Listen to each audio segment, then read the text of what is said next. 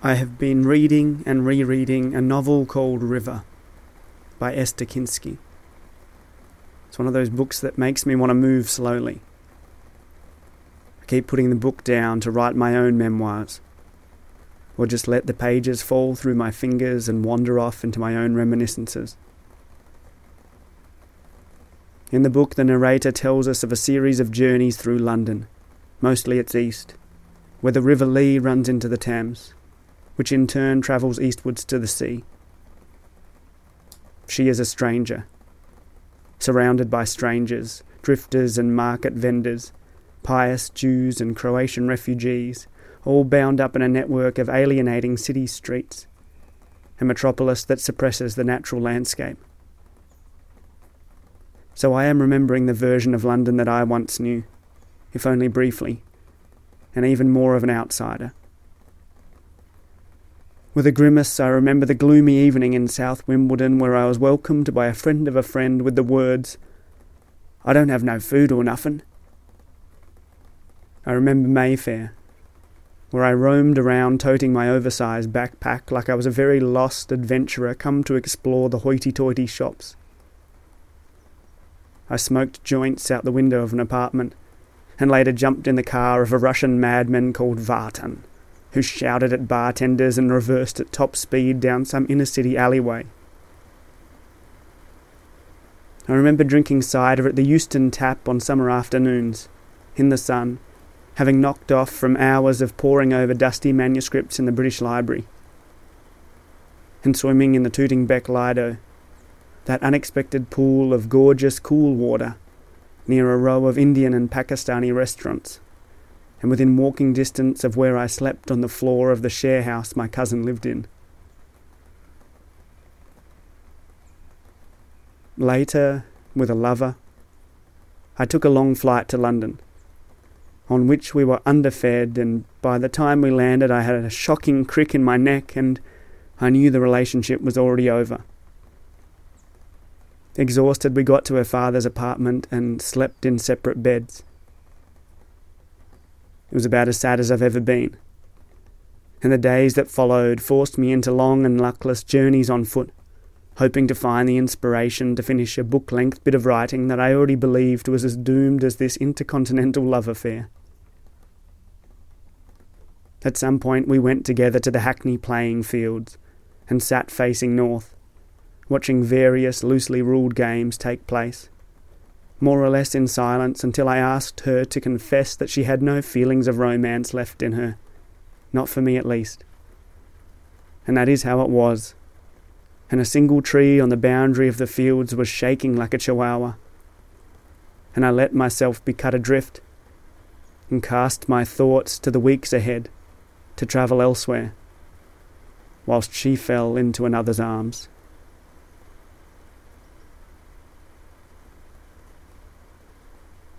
To get it off my chest. I wrote all this in an email to a man I knew, who was originally from London. It must have come across as fairly eccentric, because he was just a magazine editor who I'd met only once. Yet I wrote to him that when he next looked at a map of that old city, he should seek out Hackney playing fields and mark it down as somewhere that my heart broke. Despite the unexpected tone and content of what I'd written to him, the bloke replied. There are neighbourhoods of London, he said, that I can't even bear to think of. Whole sections of the city that are blacked out for me, shadowed by all the melancholy memories. Women and men I've left behind, days and nights of humiliation and shame, not to mention moments of violence and fear to even see this or that street, or such and such lane, is to remind myself of how a life is cobbled together from bits of suffering, the bric a brac of our most hopeless feelings. Our personal histories are an absolute hodgepodge of places and people. A past made, like the bricks of London, of the lowest substances, of unctuous sticky clay, of various colours, pulled together as if at random and you know some day it will all be reduced to rubble, And perhaps some poor mug will pick through the debris with a plan to reuse it, and my God, how desperate you must be to want to make anything out of all we've left behind.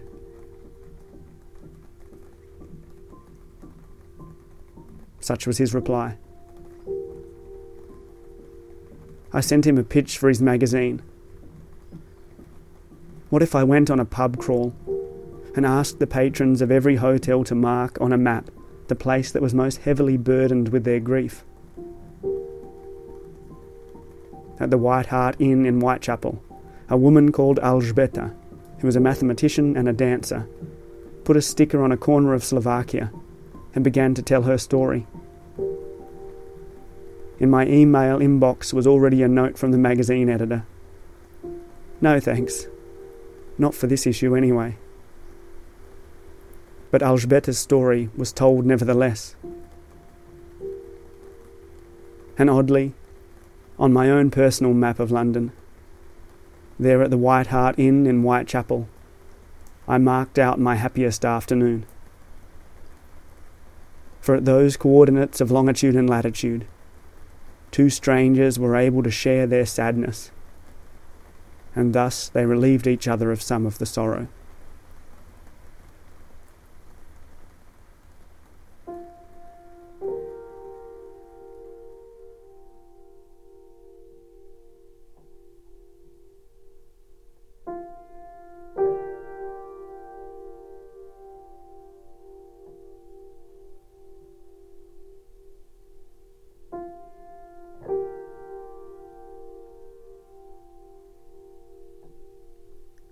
Few weeks ago, a friend of mine asked me to send her my address so that she might put it into Google Maps and have a squiz at where I live.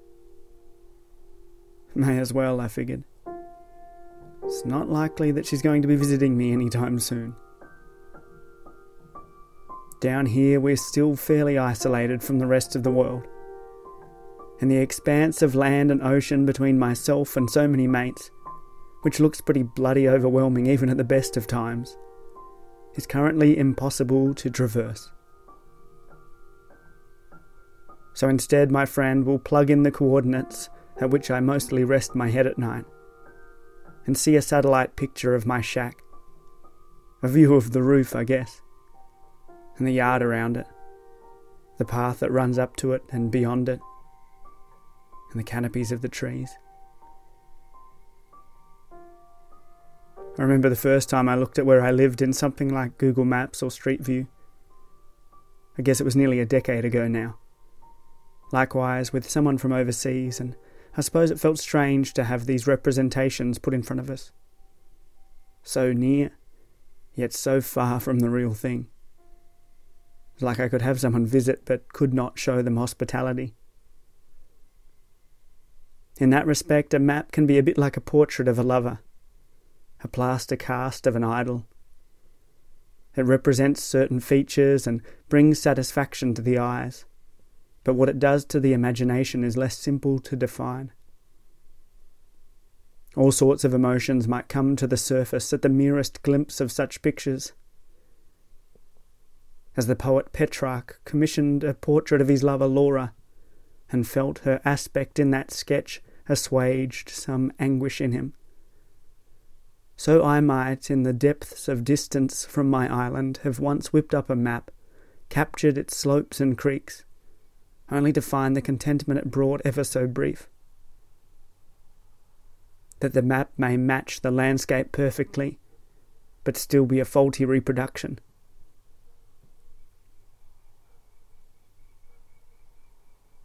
I collect maps, have several boxes of them under the couch here, from all over the world and from all sorts of eras too.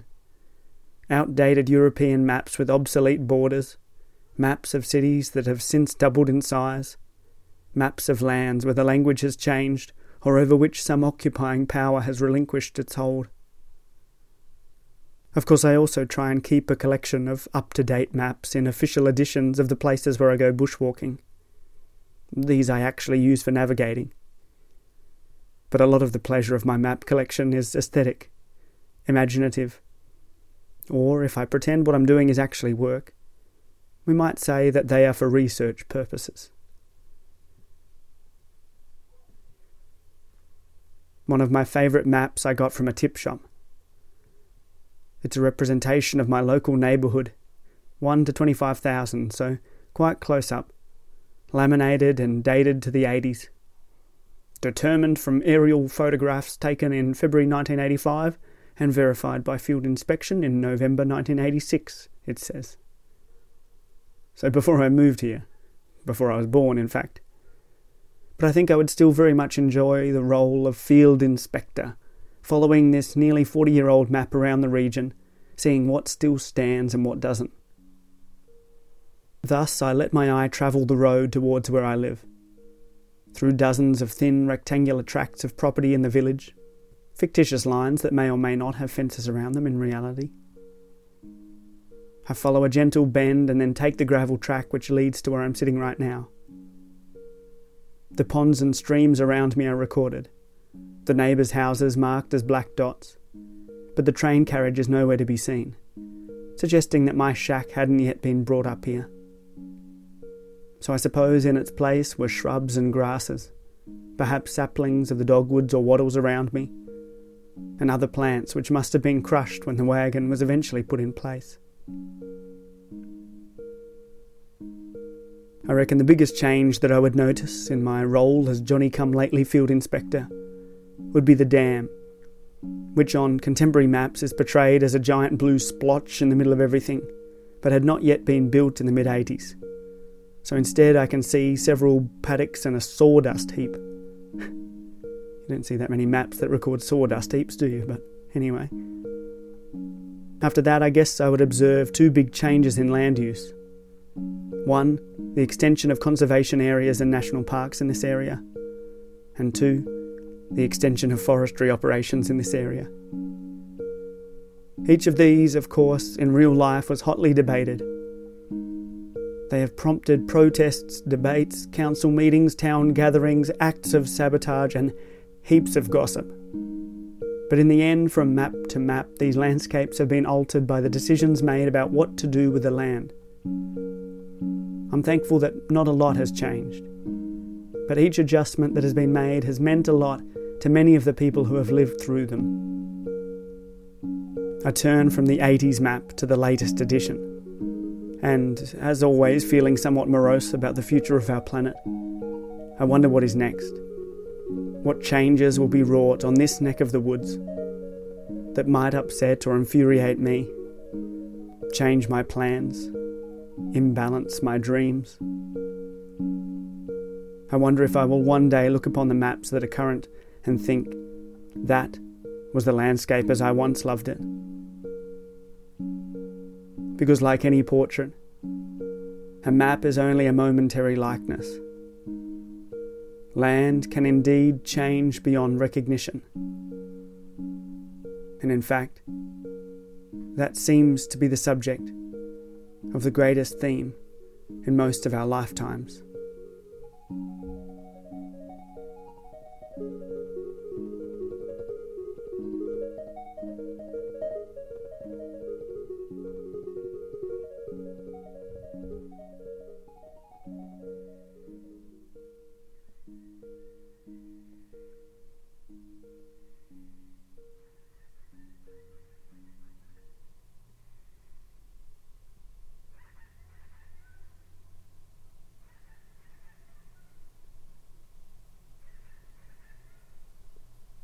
Some years back, I took a trip on the ferry that travels backwards and forwards across Bass Strait, the spirit of Tasmania.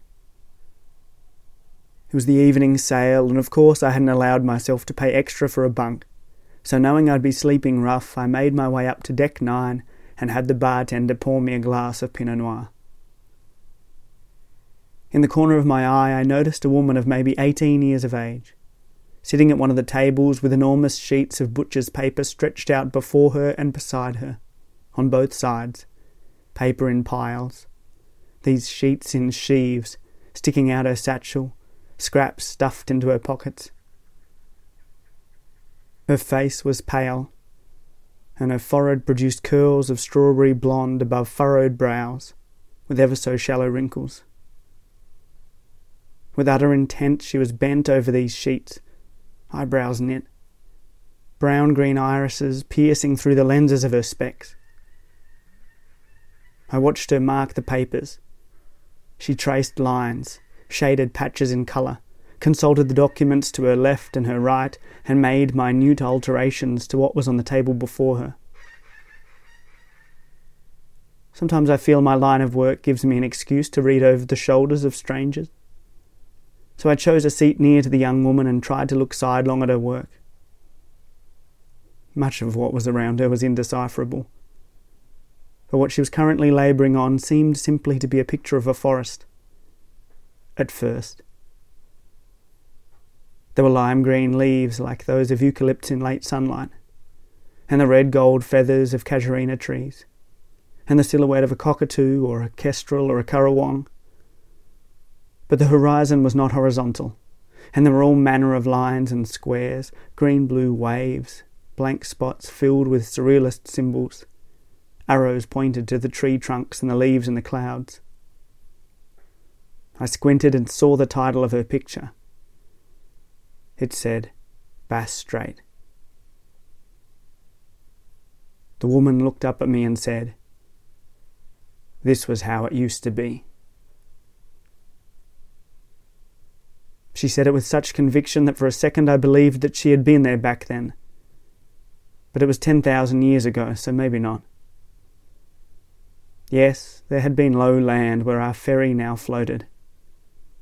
Technically, the land is still there, just covered over with water to a depth of about 50 metres, I think.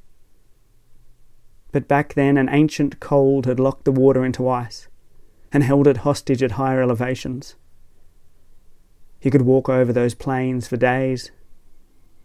Quite a few millennia earlier, the first migrants had made their way down what was then a peninsula, adapted to new country, and made a home. Then that passage was submerged. The glaciers receded without purpose into the ocean. A global spill made the water levels rise again and now we floated on.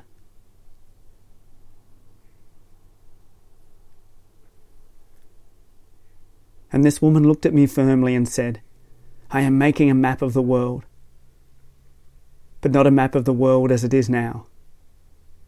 A map of the world as it has been, as it could have been, as it may yet become. Soon she explained that the concept of this map had come from sunsets outside her house on the northwest coast, where she'd walk barefoot down to the gnarled lumps of metamorphic rock on the shoreline, the oldest exposed rocks on this island. She'd smile and think, so this used to be Tasmania. That this small geological sample became an island, she explained, is a product of chance and much time. She wanted to map out the various possibilities, she said. How tectonic plates might have turfed us up in some other quadrant of the globe. How different plants would have evolved had we landed at a different latitude or crashed into some other continent. How our colonial history might have been different. And that had got her wondering if she could also map out the way things might go if the temperature of the ocean rises a few degrees more, say or if the island has a population boom. How it might change if noxious weeds got out of her garden, if she had children, if she died. And now I've met you, she went on to say. So whole new variabilities will come into play. But of course, I won't ask you too many questions, she said. I could never complete all this anyway.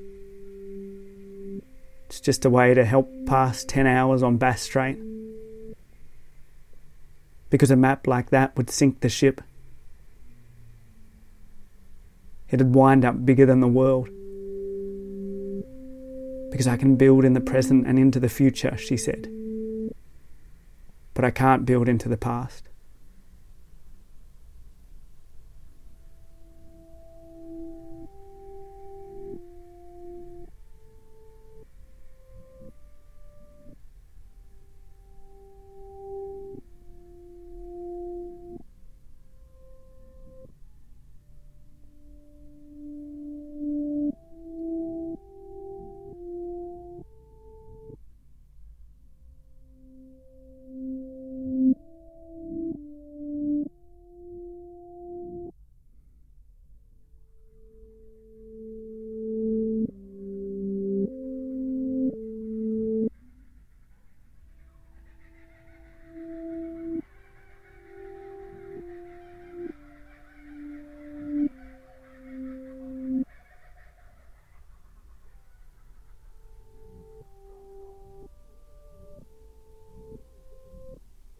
I don't have a smartphone. So when I travel, I sketch out my own maps, copied from other sources websites, tourist brochures, the atlas. My versions are reduced in scale and size so that they might fit on the minuscule pages of my pocketbook. Pared down editions of the originals, containing only the information necessary for me to get to a destination. So a city becomes a series of interconnected squiggles of ink, marked with the names of roads and shop fronts in my infinitesimal handwriting. A metro station, a temple, a KFC outlet. All of these can become the landmarks that lead me along to whatever it is I'm trying to find, newly arrived in one or another of the world's urban centres. And if sometimes I have to drive somewhere I'm not sure about, I'll write the directions on my left hand in that soft bit of flesh between the thumb and index finger. And as I steer through traffic, I'll consult this tally of turn-offs. It's an interesting technique because it converts a map into something non graphic, horizontal. Then again, the projection that most of us are used to when it comes to looking at maps is a pretty unusual way to see the world, too. I suppose it's meant to be the view of a god conveniently all encompassing, looking downwards from the clouds. The planet's contours flattened, the continents clearly defined by shorelines even as the tides change the land's boundaries. But how confusing is it to position two perspectives perpendicular, as with the map of the world in my bedroom? The horizonless earth on a horizontal wall.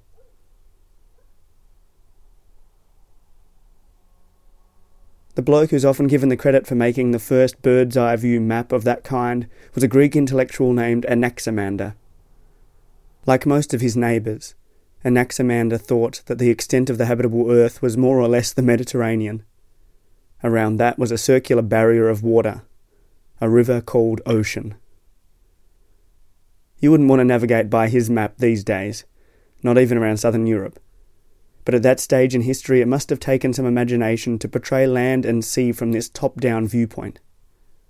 Perhaps Anaximander had scaled some Ionian mountain and extrapolated from that, for there were no satellites then, no aeroplanes. Of his compatriots, only Icarus, I suppose, had actually flown, had surveyed the world with a bird's eye view. And that had not ended so well.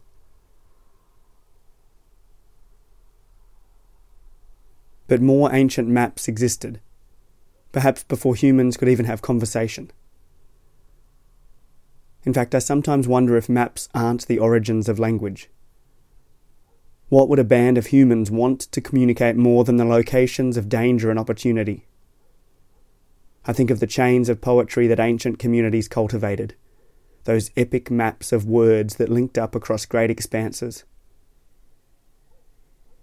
Maps, I suspect, are not primarily documents of information, though. They are visual portrayals of our dreams, biases, memories, emotions, fantasies, and fears. Which makes the pragmatic act of touring unknown places with a GPS, of becoming the blue dot that floats through the earth guided by satellites, less and less appealing for me. The satellite, like so much in modern life, intends to participate in the representation of everything. It is greedy for information. It is authoritarian and wants to make other mapping techniques obsolete. But it sometimes seems to me that the geopositioner's view is too broad, that it is not particular enough. And even then, there is a slippage to be seen. The cartographer's biases are still evident. Why can I navigate my way around a city by a KFC and not a significant tree? In trying to represent the entire planet, it sometimes fails to locate us at all, and not just when the signal drops out.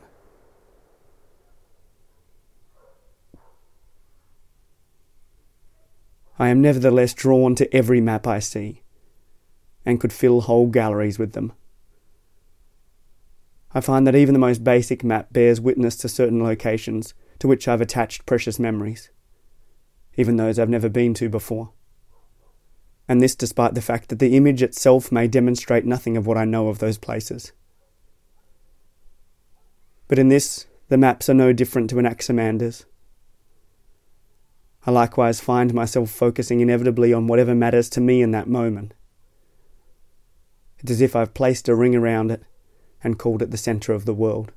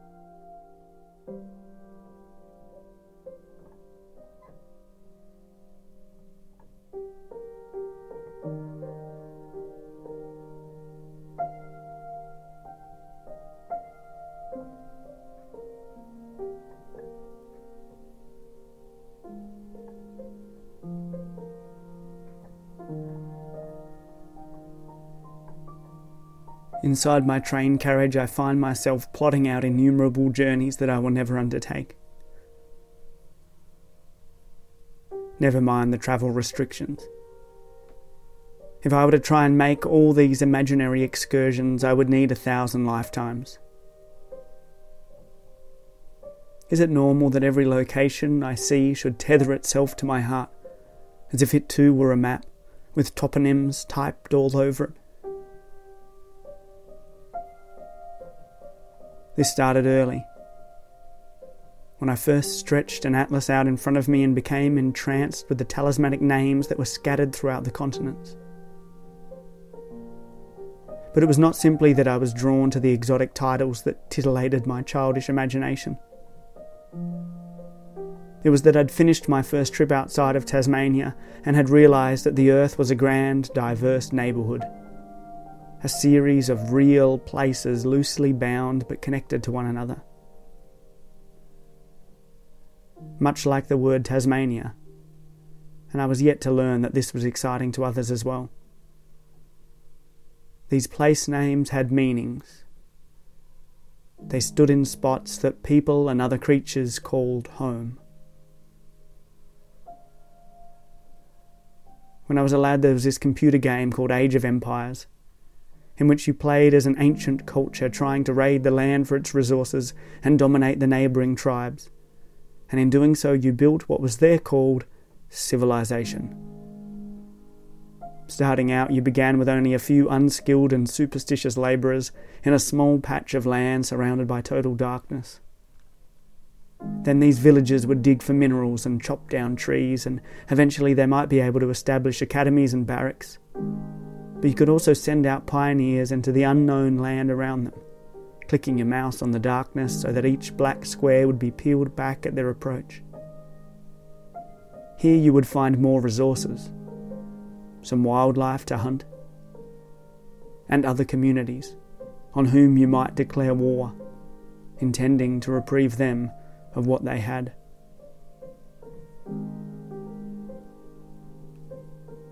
In this way, it seems that cartography has long been one of the favourite occupations of colonists. Explorers were sent out to claim the landscapes under shadow and subsequently erase the local names. And so too some of the histories that Indigenous communities had in their lands. The country's features and characteristics were recorded, with theodolites and chains and trigonometrical equations and other forms of estimation. In what they called Van Diemen's Land, where I now live, the British had an accurate outline of the coast within a couple of decades. They'd mapped many of the mountains, most of the rivers, and the majority of the flatter eastern hemisphere of the island. But the southwest remained uncertain terrain. In 1824, a surveyor named Thomas Scott produced a map that seemed to portray the psychic effect the southwest had on the colonists. Where everywhere else was shaded and cross hatched and decorated with lines of every kind, the bottom left quarter of the island was left blank but for a single word Transylvania. Practically said, Here be dragons. And it's true. The southwest was full of danger. There were the serious threats from disaffected humans, absconded bushrangers, and the Aboriginal resistance. There was treacherous scrub, all sorts of spiky bushes and robust, far reaching vines. The topography was always challenging. Deep gullies succeeded knobbly ridgelines, and what seemed to be benign plains were often endless button grass bogs. The weather came in hard, with heavy winds knocking over enormous trees and great dumps of rain that put the rivers in instant flood. Snow could fall at any time of the year, or else it might be 30 degrees when invariably water sources would suddenly disappear. Southwest Tasmania was a dark, precarious place for a transplanted white fella to exist. It was scary. So it's little wonder this surveyor called it Transylvania. But in the box of maps I keep under my couch, of course, I have one that shows a section of the Transylvanian Alps. Typically, I bought it from a bloke called Vlad. He and I sat down over a glass of wine in the charming old town of Sibiu and traced out the hiking routes throughout the Carpathian Range. We pulled up the website for a European Weather Service, which showed a reproduction of the same map, scoured with lines and arrows and moving shadows, showing forecasts for wind and rain. I wondered how it would feel to be at certain points on that map, looking down at the particular set of contours, climbing up towards the scudding clouds, finding wildflowers and insects in hidden positions not easily seen on any of the maps at hand. As it turned out, the walk was fun. Hot, hard work, followed by a wet trudge down to a lake that was supposed to be picturesque, but I simply couldn't see it. There were beautiful sunsets, and I cooked polenta dinners on a metho stove next to an old shepherd's hut. A landscape feature was indeed called the Dragon's Window, and when in its vicinity I heard a vulture call, I thought I might have encountered the prehistoric monster after all. When at last I reached the summit of Vârful Moldoveanu, the country's highest peak, I scanned the horizon and squinted my eyes. I was looking for some hint of southwestern Tasmania. But no. There was no sign of sassafras or myrtle, black creeks or white walking tracks over quartzite ridges, wedge tailed eagles circling in the skies.